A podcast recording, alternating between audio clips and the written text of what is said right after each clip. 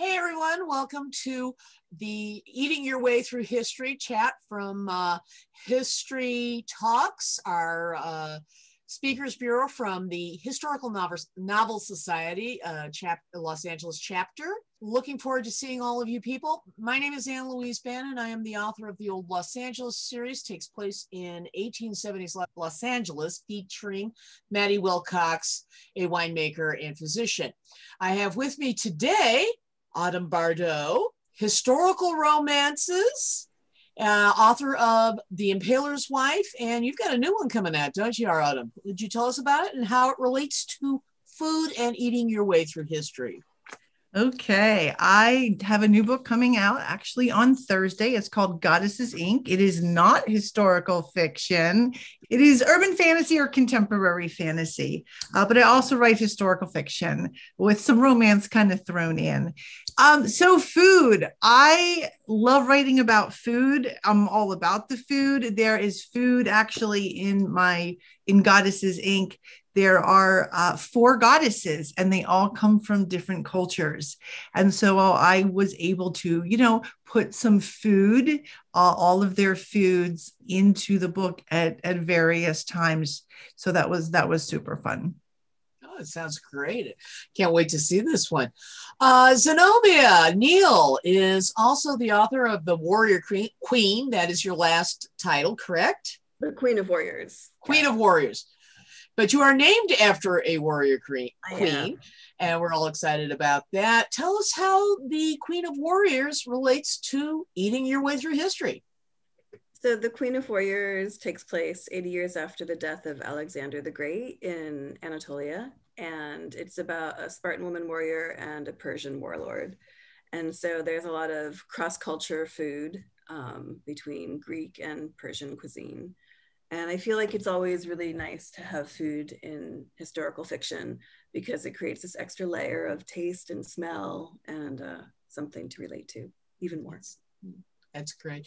Janet Wertman is the author of the Seymour Saga, uh, the family that was behind a lot of what the Tudors did, including Henry Tudor's third wife. Tell us how your latest book relates to food. they all uh, kind of do. Um, the uh, big thing about the Tudors is that they ate a lot. They they also had um, humors. Um, and a lot of their food was based on that. I have uh, my characters got to eat all of the really special dishes, the ones that that really uh, make up the Tudors. So that's always a lot of fun. Can you tell us more about what the humors were and how that relates? And I remember, seem to remember you went around pointing out something about the wine being affected by the, the humors, and that went in through the 19th century. That was kind of amazing. Wine was absolutely so. The Tudors believed that um, people were governed by humors, and food was a way, food and medicine was a way of staying healthy. Um, so uh, the, the humors you varied with your age, they varied with what you looked like, and it, it was just, it was crazy. You started out in infancy ruled by blood, which was warm and wet, and you moved through youth ruled by yellow bile, which was fire. Then, as an adult, you got to be cold and dry and ruled by the earth. And finally, as an old person, you were ruled by phlegm, which was cold and wet. And when you ate, you wanted to kind of balance everything out. So old people would, would not want to eat cold and wet stuff. They'd want to eat stuff that was warm and wet um, to, to balance out. And babies, you wouldn't feed them like roasted whatever. You'd feed them stuff that was cold and wet just to balance them out. So there was always, you had to keep that in mind as you were deciding what people were eating. So accurate, right? I mean, if you think about the, the old people and the phlegm, right? Yeah, yeah. No, no, I, I totally get that. I think that one works really well. And, you know, and, and, of course, you know, the whole idea of beef being choleric, which I always remember from Taming of the Shrew, she can't have any of that. It's too choleric. I mean, they were eating, if they were eating cold and wet, that was no fish, right? Cold and wet was definitely fish, but actually, that um, you could counteract the basic property of food by adding something else to it. And we still do that today. So we'll take like salmon, which is cold and wet, and we'll stick on a mustard sauce or a lemon sauce, and that's hot and dry. And so there you have a dish that's perfectly balanced. And we still oh, do that. Turkey and sage. I mean, when you think of all of this stuff, we we balance stuff. We still do it today. This is interesting too because I seem to remember reading or reading somewhere that the whole reason Catholics abstained from meat on Fridays was meat was choleric. And it wasn't the fact that it was killing animals or anything like that. It was that the meat induced anger. I don't know. Had you heard that, Janet? I actually had not. To me, the, the meat, a lot of times, so meat was warming. Mm-hmm. And so lower classes were said to already, th- their professions were warming professions, so they weren't supposed to eat a lot of meat. They were supposed to eat stuff to pull down because of all the work they were doing. But avoiding meat on Fridays, that that could make sense. I had not heard that. What's interesting to me about the four humors is I feel like it relates a lot to acupuncture because it's a similar idea of like cold and hot and warm and wet and like the the bad wind and the dry wind and balancing. I mean, it doesn't have the phlegm and the bile, which is a bonus because that always makes my brain just like turn off. But the way that Janet just explained it, it's like it totally makes sense because we've all seen old people being very phlegmy. Um, yeah. So, I mean, I do feel like there's something to it. Whatever it is, it works. Yeah, I mean, but it is related to the idea of the dry heat and the wet heat and the dry cold and the wet cold. It started in ancient times. So, mm-hmm. you know, it's, it's been going on this whole time. So it's yeah. got to have something. Autumn, you've got a lot of different cultures going on. How do you start researching these different cultures and, and their foods? Where do you get your, your information from? I think researching food is probably one of the easiest things to research because there is so much information out there. Mm-hmm. So, a Google search, you have tons of experts on agriculture and cooking and and whatever ancient things are carved into stone uh, you know that you you have. Um, but you also have books. Like i have a lot of books in the back where you know if i'm looking up um, if i'm looking up information on the renaissance that will include you know a, a food chapter right? What everybody ate how it was prepared. For confessions of a sheba queen i had to go all the way back to the time of solomon.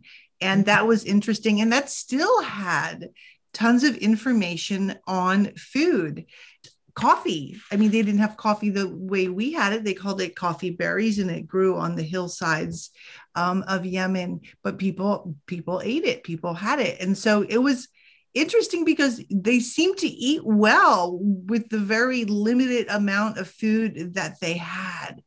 I think when I do any of my research, one of the things I look at usually before I start is the food to see, you know, what I'm dealing with, what was indigenous to the area, because I think a lot of times it's you need to know what's indigenous to the area and what mm-hmm. was being brought in, you know, at the time. Um, so a lot of times I will just actually Google something like, did they actually have this, or did trade not was there no trade there to that part of the country especially things and spices like say from uh, from china right? So are they trading with that? So that's what those are things you really have to be mindful of when you do the research for historical fiction. Zenobia have you ever seen you know research something and said oh this is so cool. I've got to build a scene around it. I don't know if it's come that way as far as food but i have seen recipes that I'm like, oh, this would work perfectly in this situation. Yeah. Um, like I had a, a scene with the spring onion soup with egg in it that Ooh. seemed very um like she's kind of been in a really hard situation. It seemed very comforting. And a lot of times the way that the food is described in cookbooks is really fascinating. Like uh, stuffed chicken with fresh olives, and it uses like young, tender almonds mm. and walnuts that children like to chew. And it's just like, like these are like crazy ingredients, you know. So it's kind of inspiring to to blend that in. Yeah, speaking of cookbooks, and this is kind of a, a an issue I've found researching my own stuff. A lot of the ordinary everyday stuff never got wrote, written down. I mean, why would you? You know, mm. when we were trying to figure out how you made wine in the 19th century, there aren't any recipes out there. how do you guys work around that, Janet? there are actually I my, my stuff is you know the Tudor era we got cookbooks we have cookbooks um, and what what we have a lot more of is like listing of courses because yeah. that would get um, recorded as to what got served during a particular course at dinner um, yeah. So we, we have a lot of that, and we know we know there, there are also sumptuary laws so that you can only serve a certain number of dishes depending on what your status is, and so the different menus will kind of like play around with the oh you know this is like for uh, for an earl you've got these six dishes and and that's it. So write about food with like say the lower orders or anything like that no, everything of mine takes place at court, so I am not limited. I can have them eat all of the fun stuff, and their food is good and plentiful, and they've got wine, and yeah, every everything works well. For the impaler's wife, there I trace Vlad's real life from when he was about from birth on, but I started at nine, and he was imprisoned uh, for most of his adolescence. Really? So, you know, the Sultan would, that's what they did back then, right? They took, um, they took whatever prince uh, of the, the lower provinces took them, and that way your your main prince behaved and did what the sultan told them to do. So, but anyway, there was a, a part in his life where he was actually he and his brother Radu were stuck in this castle in some part in Turkey, I can't remember right now, but they were just basically by themselves in a in a high cell where they couldn't get out, and they were fed like it was a pottage of onions and cabbage. And they lived on that for about a year. That wasn't so great. When they transferred him um, and his brother to um, another place where the, the, where the sultan actually stayed. Of course they got a lot better food and that's where he actually met mehmed the conqueror who would become mehmed the conqueror um, and had much better food because now they were you know their father was doing the right thing. But it's interesting like that seemed to be onions was the food of the poor. And i don't know like i like sauteed onions. I do caramelized onions with a little bit of cream. I'm good. That would get real old real fast. But I think yeah. that's and that's why the the poor were malnourished and they were not as strong. Yeah. That's why they were much more susceptible. I think Zenobia's going to talk about some of the issues with food. They were so much more susceptible than the than the noble uh, the noble class because they were eating no meat, rare meat, yeah, and and uh, you know pottage of cabbage and onions you know, or carrots or whatever you could grow mm-hmm. in your ground. Because that, and that was, heck, that was in England because I was doing some research on 17th century England and it was like cabbage soup. You didn't, that was what you ate for dinner. Cool and dry. As a laborer, you want something cooling. You're told you want something cooling. yeah. By the people of all the meat what I found fascinating when I was doing the research, especially for the impaler's wife, was that they would go out on the hunting parties. And I think Janet talks about this as well. And so you'd have these massive hunting parties, right, with the prescribed bird that you were allowed to have, right, the right. hunting bird. And then they basically feasted on whatever they caught right? They made a contest out of it. They had bets, and then they said, "Okay, we're going to go back. We're going to eat it all up at the palace," right? So oh, I thought that was uh, so. It was like whatever was caught. Turducken, yes. Turducken, right? So it's you're just stuffing things, and so oh, we got a quail here. it can be a little hard sometimes to figure out what the heck oh, yeah. people were actually eating, especially lower orders. Right. Uh, there's a lot more on what the rich people were doing, but um, so how do you deal with that? How do you work through that? Well, I feel like there are actually like a lot of ways to find out what people ate from like the Minoan frescoes of the guy mm-hmm. carrying the fish to um, even amphora that they find and they can like do samples to see what was inside of it also like poetry or plays as well as like visual depictions. And then in greek and roman times there were actual cookbooks as well. Yeah. So different periods of time have different information. Persia like i just kind of looked at some cookbooks that to see what people are still making that are kind of traditional dishes. Because like you were saying like they don't write down every what the recipe everybody knows but i feel like a lot of those dishes are still made which yeah. kind of leads me to my next question is there any way that where you're speculating about what they were doing back then based on what people do now i kind of feel like i've cheated a little bit because we're in Southern California and we have a kind of Mediterranean climate. So sometimes, like, I have a neighbor who has an olive tree and just, you know, like doesn't do anything to maintain it. So I'm like, okay, this is like olive season. And of course, the ancients would have been shaking that tree and harvesting it and pressing it into oil, which is, I guess, what I'm doing when I'm walking down the sidewalk. We have figs like I wrote a scene where she has a fig and I was like, "Oh, this is spring and we don't have figs here now until like late summer." Uh-huh. Um, so I do kind of cheat a little bit that way just because we have a similar climate, although it's hard to know what that climate was like 2000 years ago. And also, I mean, you know, with climate change and everything, I, when I went to Crete to research um, my next novel, I went to a winery and they were saying that there's so much more sugar in wine than there used to be. And also, yeah. that makes the alcohol content much higher because of global warming. Yeah, because so, the sugars are developing faster and they're ripening faster. Anyway, Autumn, what about you? I found that what I really loved doing was when I went into the into the Middle East, into Yemen, and I'm going to just rattle off some of the food because I just think, wow, like I would want to make some food now from that, right? Yeah. So they had something called einkorn, which was ancient wheat. Okay. So, the, and then we have dates. Who doesn't love dates? Honey, which was huge everywhere, right? Not sugar was the honey. Pomegranates, which was a very sexy food. Mm-hmm. Sesame seeds, fenugreek.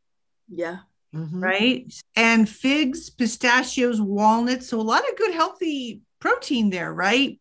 Yeah. Uh, wheat, millet, barley, a lot of barley. Um, very good for you, actually. If you actually eat barley right now, I actually bought some husked barley off of Amazon because it is so amazingly good for you. Not the pearl barley, the husked barley. So I'm going back to the ancient times for cool. my nutrition broad beans, olives, onions, cucumbers, of course, they would have been real small back then, right? right. Garlic leeks, watermelons, and muskmelons. Of course, then they had all the, they had goat and lamb, no chickens, goats and lambs, maybe some birds that they shot from the sky, right? Uh, but otherwise, I mean, they had the dill, marjoram, mint, cumin, parge, gruel, you know, stew, all of that stuff. You know, I think when we go to restaurants and we see what we think is some cleverly prepared dish by the by the mm-hmm. chef. It harkens back to a lot of the ancient foods and the and the, all the very cool ingredients that they used. Janet do you find you sometimes have to speculate a little based on modern or do you are the records complete enough in your case? Interestingly i have to make a decision. A lot of times when we're writing historical fiction we have to be careful because sometimes the real story is just a little bit too crazy. So we have to dial it back because you sit there and you go, well, no one's going to believe this. You want to give dishes that people kind of understand what they mean now. Mm-hmm. And the, the, the, best example I can use so, after I watched all of the Great British Bake Off, it turns out that there's another show where they have like this whole home cook series. And the wild thing is, is that these people have been cooking these weird dishes that have been in England for the last like 500 years with pieces of the animal that you really don't want to be using, bushes that you sit there and you go, who is the first person to try this? And there, there are a lot of times when, when the judges are sitting there going, oh, that, that is not going to be pleasant. And so you don't want to describe that in your food. So I just have to kind of dial back to a, a level, you know, pottage and just kind of stick with that when I don't go for like banquets and and fun desserts and things like that. All right. Toughest part about writing the food in your work. What's the hardest thing? To say that the first person to try it was someone who was very hungry. I would have to agree with you on that one. But uh, what is the toughest part about writing food in your work? Because it's not always easy to get it right, and you're you're sitting there going, ah, I don't I don't feel like it's really a challenge to to write food. It's just a matter of um, you know making it sound appealing, from familiar, and yet different enough for example, like sour cherry rice with lamb. It's familiar, but it's different and it sounds interesting. And then if you like talk about different herbs and spices and scents that go with it, then it sounds really intriguing. Mm-hmm. Um, and I think, you know, it's like we don't want to, I mean, they did use every part of the animal in ways that we often don't. Although my mom always says the best, the secret to matzo ball soup is chicken's feet. Um, so, um, but like I kind of, I probably would keep that out of my book unless I was writing about a matzo ball soup recipe. so it's like you want it to be familiar and compelling. In one of the books I'm working on now, I have like basil tea because it's like, what? Huh? Hmm. Right? It's that like, sounds like that could be good. It's it sounds like it could be. I haven't tried it, but it's like an idea of like something that's familiar, but it shows you like how different the world is.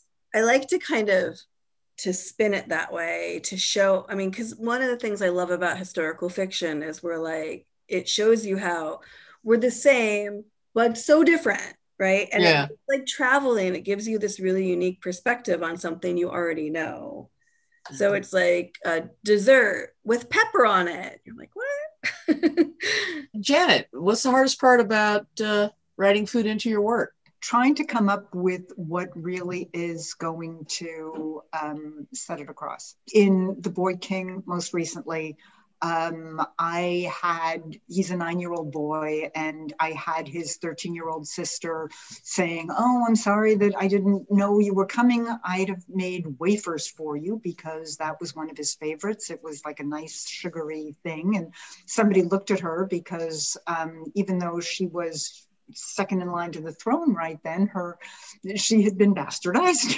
and has um, never quite got over that. And somebody looks at her and says, you know, are you allowed to eat it? And um, she gets to just, you know, look up her nose and say, I didn't offer it to you. I was offering it to my brother. So, um, it, you know, it, it's like little things like, well, okay, I, I know what I want to achieve with that character. What would be a good food to stick in there? So I decided yeah. that it was going to be wafers as opposed to like a little marzipan, whatever. Okay. Um, so that that's where it gets tough. Okay, Autumn, how about you? Do you have a tough part about writing about the food? I actually love to write about food because I just find that you can do so much in a scene with food, whether you name the food or not, even though a lot of times you can add some little extra fun symbolic mm-hmm. things with the food. But I mean, the food can be a plot device, it can reveal character, how a character eats can reveal a lot about their personality. Are they picky? Right. Are they gluttonous? Um, it reveals food and sharing of food. And if somebody feeds somebody, reveals relationships. It reveals culture and attitudes. There is so much that you can do with food to really bring culture and people and relationships alive but you have to use it when the plot calls for it, of course, right? But to me, it's just a great way, a very subtle way of showing something about somebody um, that I think the, the reader will pick up on subtly, just like you would if you are all at a dinner with a lot of people and somebody does something with the food, mm-hmm. right? Like if somebody takes something and they separate all their food, you'd right? You're like, aha, they're one of those people, Yeah. right? right? Or somebody who just reaches into somebody else's plate and spears. Oh my God, you know my mother. so I, I think it reveals relationships and and the personality of the character. So I really do love using um using the food.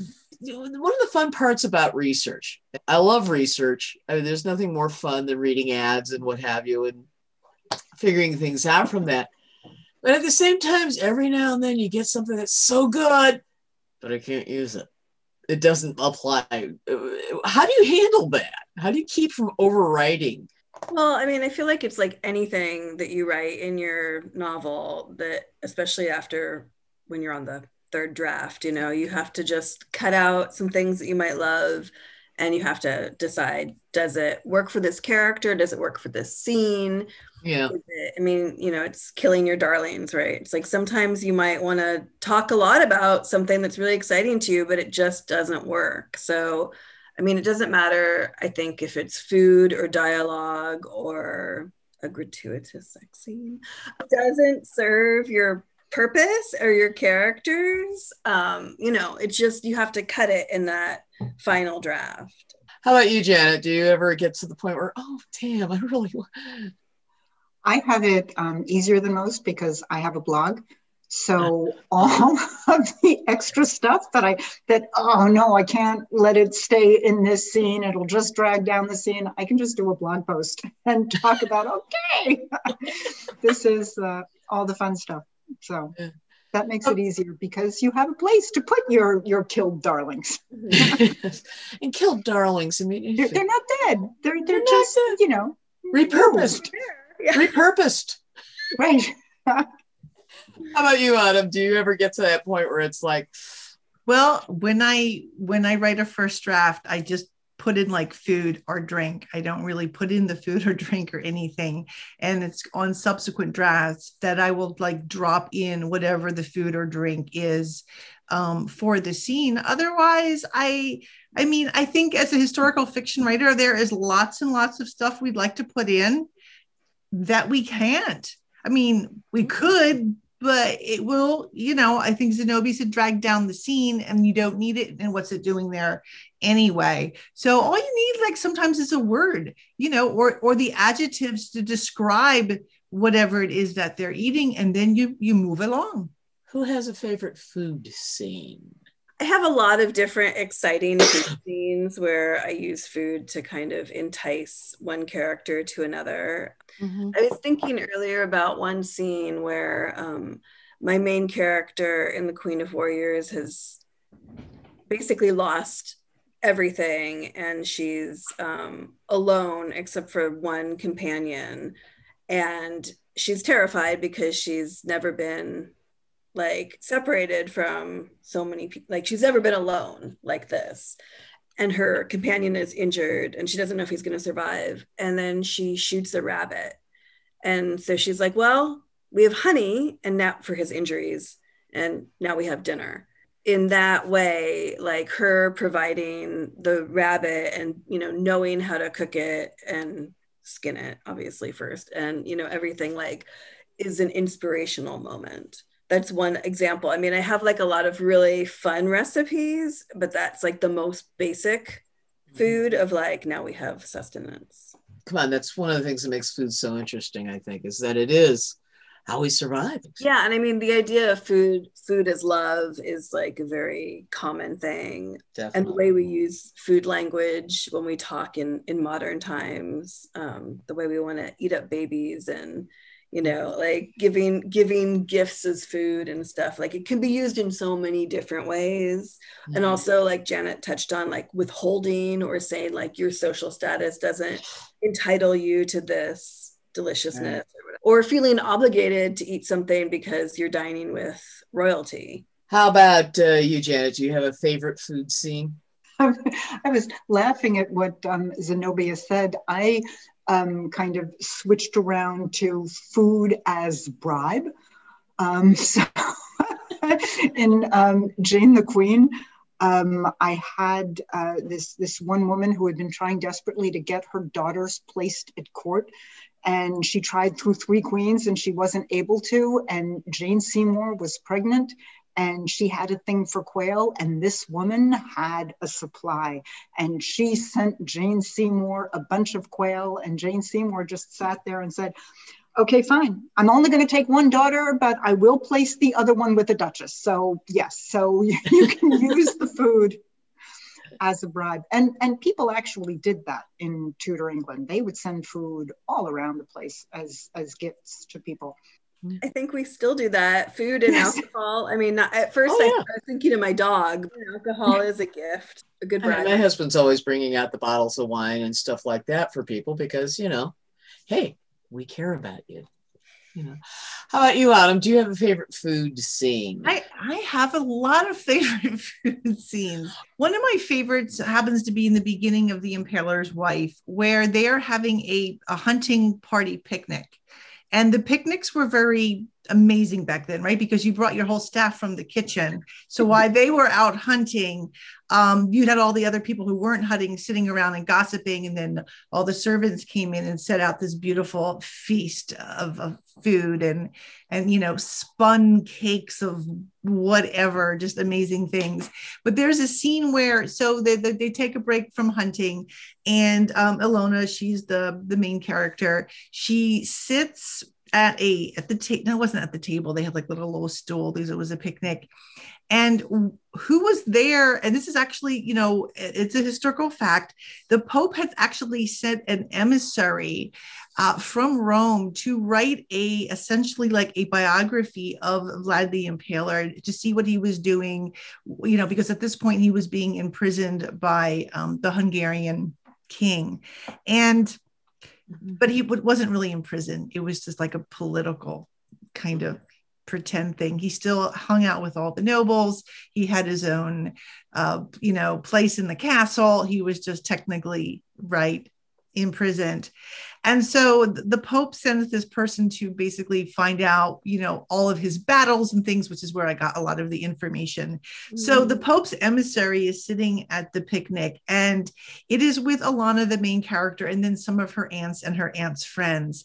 And so I was able to like describe some of this amazing food that they were, you know, able to put out for a picnic, but then also use the food in ways that reveal the character of the aunts well, I don't want to I don't give too much away, but she's doing something and licking jelly from her fingers in a way that makes the Pope's emissary blush quite a lot, right? and then, of course, Ilona is so worried about you know, um, Vlad because she's, you know, she's really attracted to him at this point.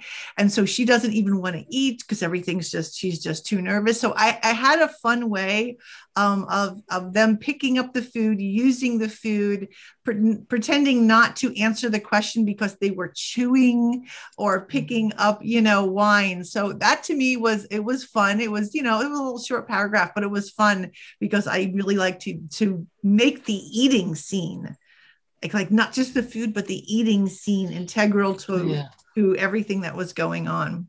Yeah that in fact that reminds me of a scene in La, uh, death of the chinese field hands where maddie of course victorian woman you're going to a ball you eat before the ball because you were not supposed to eat.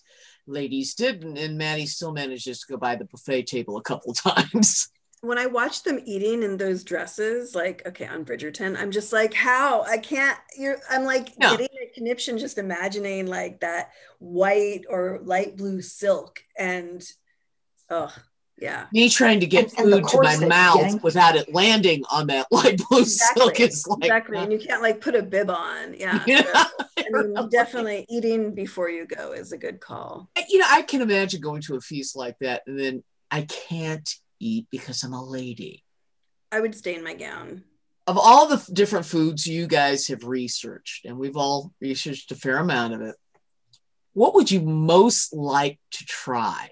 I did really enjoy the sour cherry rice with pistachios and all kinds of different meats, but um, I've been looking through this classical cookbook lately, so the the chicken stuffed with olives sounds pretty exciting too. Boy, doesn't that sound good? Especially with the the young tender almonds like i was just like I mean, some of the descriptions are, I'm like, is it me or is it just this cookbook? So, I mean, there are just so many amazing dishes. You know, I actually remember this is, well, it's historical now, but I remember reading The Old Man and the Sea when I was like a teenager and just mm-hmm. craving a tuna sandwich. you know, so it's like when you're reading different parts uh, Yeah. or writing different novels, you know, you just get, you're like, oh, God, that sounds so good. So, That does sound tasty. like yeah. honey and goat cheese or dates and pomegranates and and i think the idea of blending all the different kinds of things that we don't Mhm. blend so much now with the savory and the sweet No, we really don't do that that much, do we? we have like a bacon donut which is as crazy as something the romans would make right like Chicken yeah, and waffles.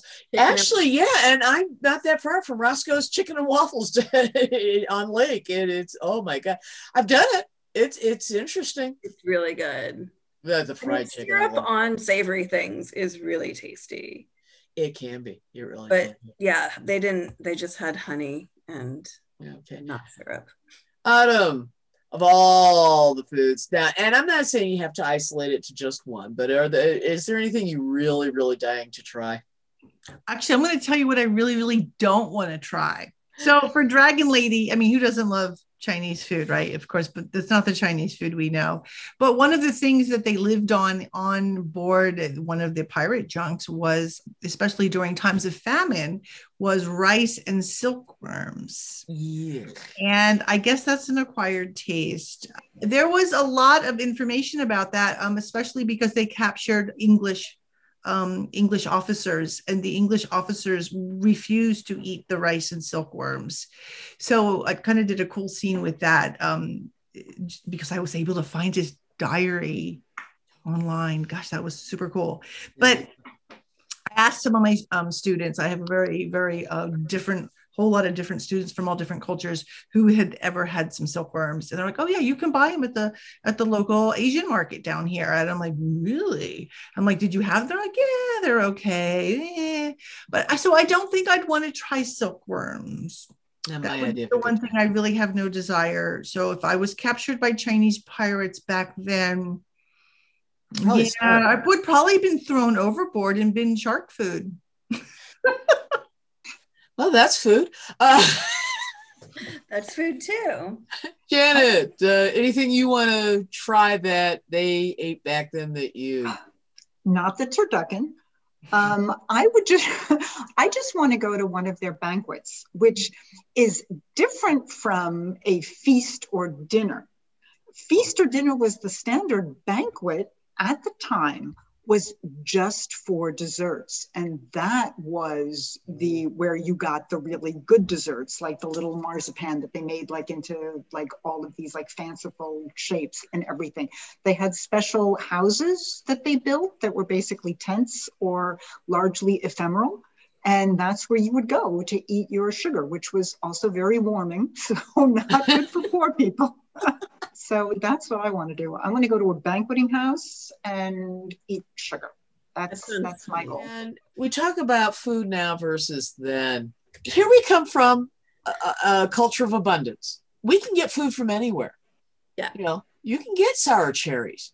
How does that change us as a people? I'm just wondering. Eh, or, or how has that changed in so many ways? yeah i feel like it's it's been interesting during the pandemic because i remember going to the store like a, about a year ago and it was the shelves were bare and like one or like maybe three people were wearing masks because everybody we were all wearing gloves back then. And i thought it's the apocalypse. I wonder if there's any sushi.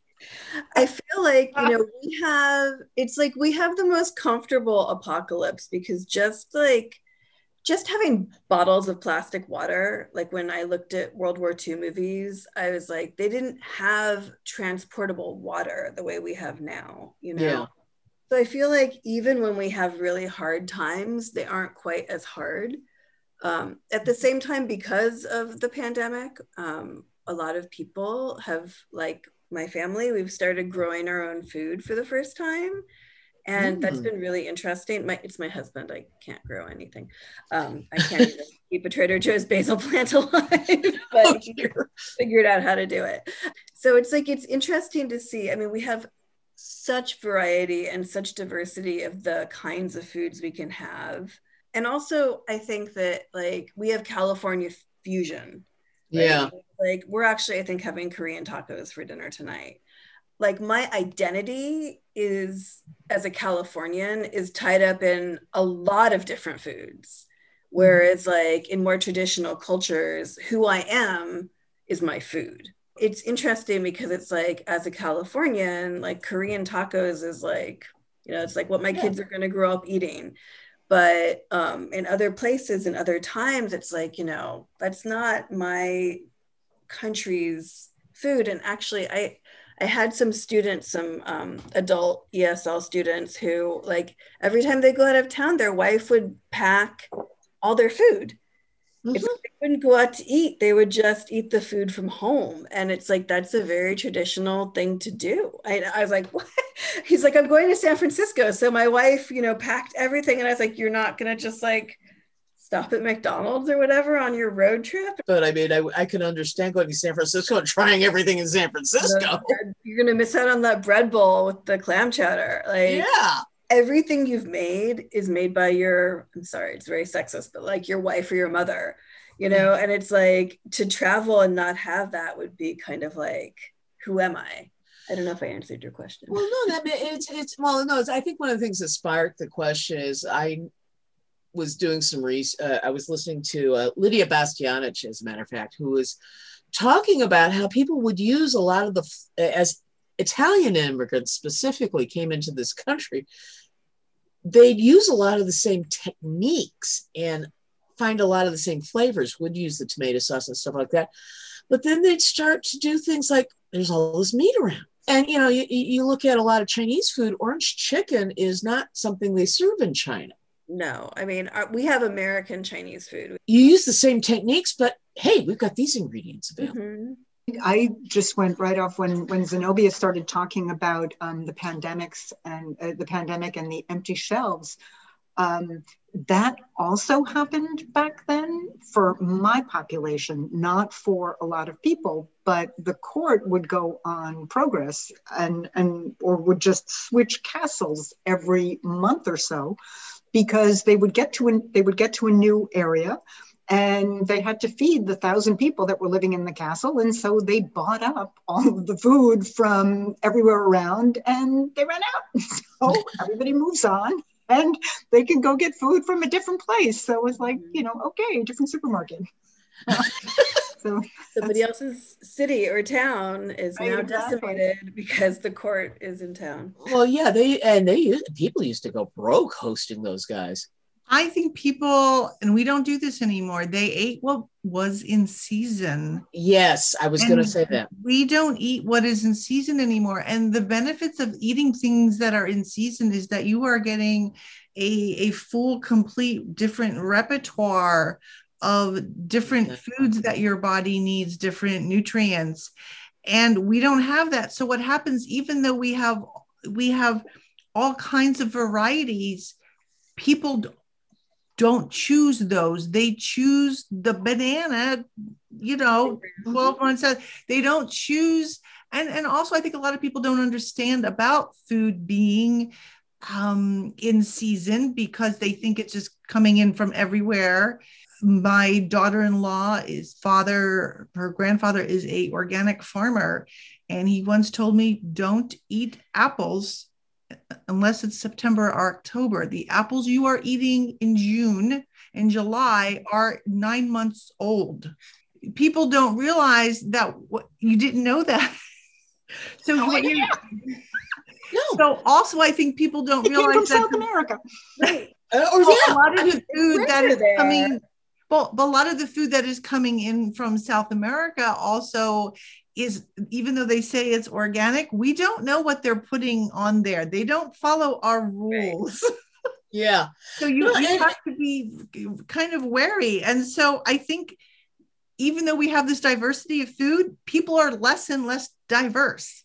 with Yeah. their food choices. Interesting. Well, no, and, and actually, Autumn, I was thinking about that earlier tonight because you know one of the things my husband and I have made a conscious decision to do is to eat seasonally. Mhm. Um, you know, and that's not an easy thing to do, and it's kind of fun that you have to think about that when we're writing a historical novel, but we don't have to think about that now. Yeah, I mean, I, I went to Trader Joe's today and I asked my daughter, what do you want me to get? And she was like, peaches. And I, was, I said, this is, they are not in season. I mean, I did get her frozen peaches, but I knew what she meant because she was thinking about like what she liked from Trader Joe's. And I feel like it wasn't really until I was living in Japan that I was really in, more in tune with what was seasonal. Like apples are winter, strawberries are summer. And I mean, the other thing is like being in California, a Oh. lot of, I mean, my lemons grow whenever, and my tomatoes and basil are all the time. I want to thank Janet Wertman, Zenobia Neil, Autumn Bardot. Uh, please check out our website at historicalspeakers.wordpress.com. We're there. We'd love to hear from you. We'd love to uh, see you buy our books. Thank you so much for joining us for Eating Through History. Bye. Bye.